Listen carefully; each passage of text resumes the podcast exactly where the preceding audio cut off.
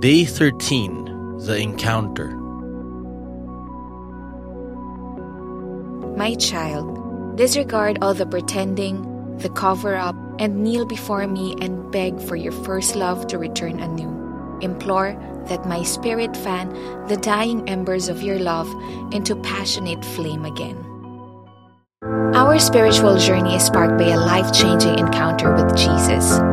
We have fallen in love with Christ Himself, not religious rituals, Christian service, theological ideas, or the pious reputation we have carved for ourselves.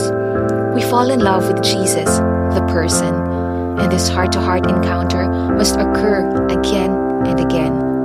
Or else, we can be caught up in the routine of religious practices and think of ourselves as His disciples, while in actuality, we are but a hollow shell of a disciple. The prescription is simple meet Jesus again.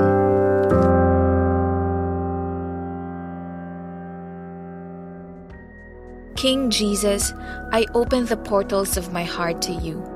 Awaken my jaded spirit. Remove the numbness in my soul.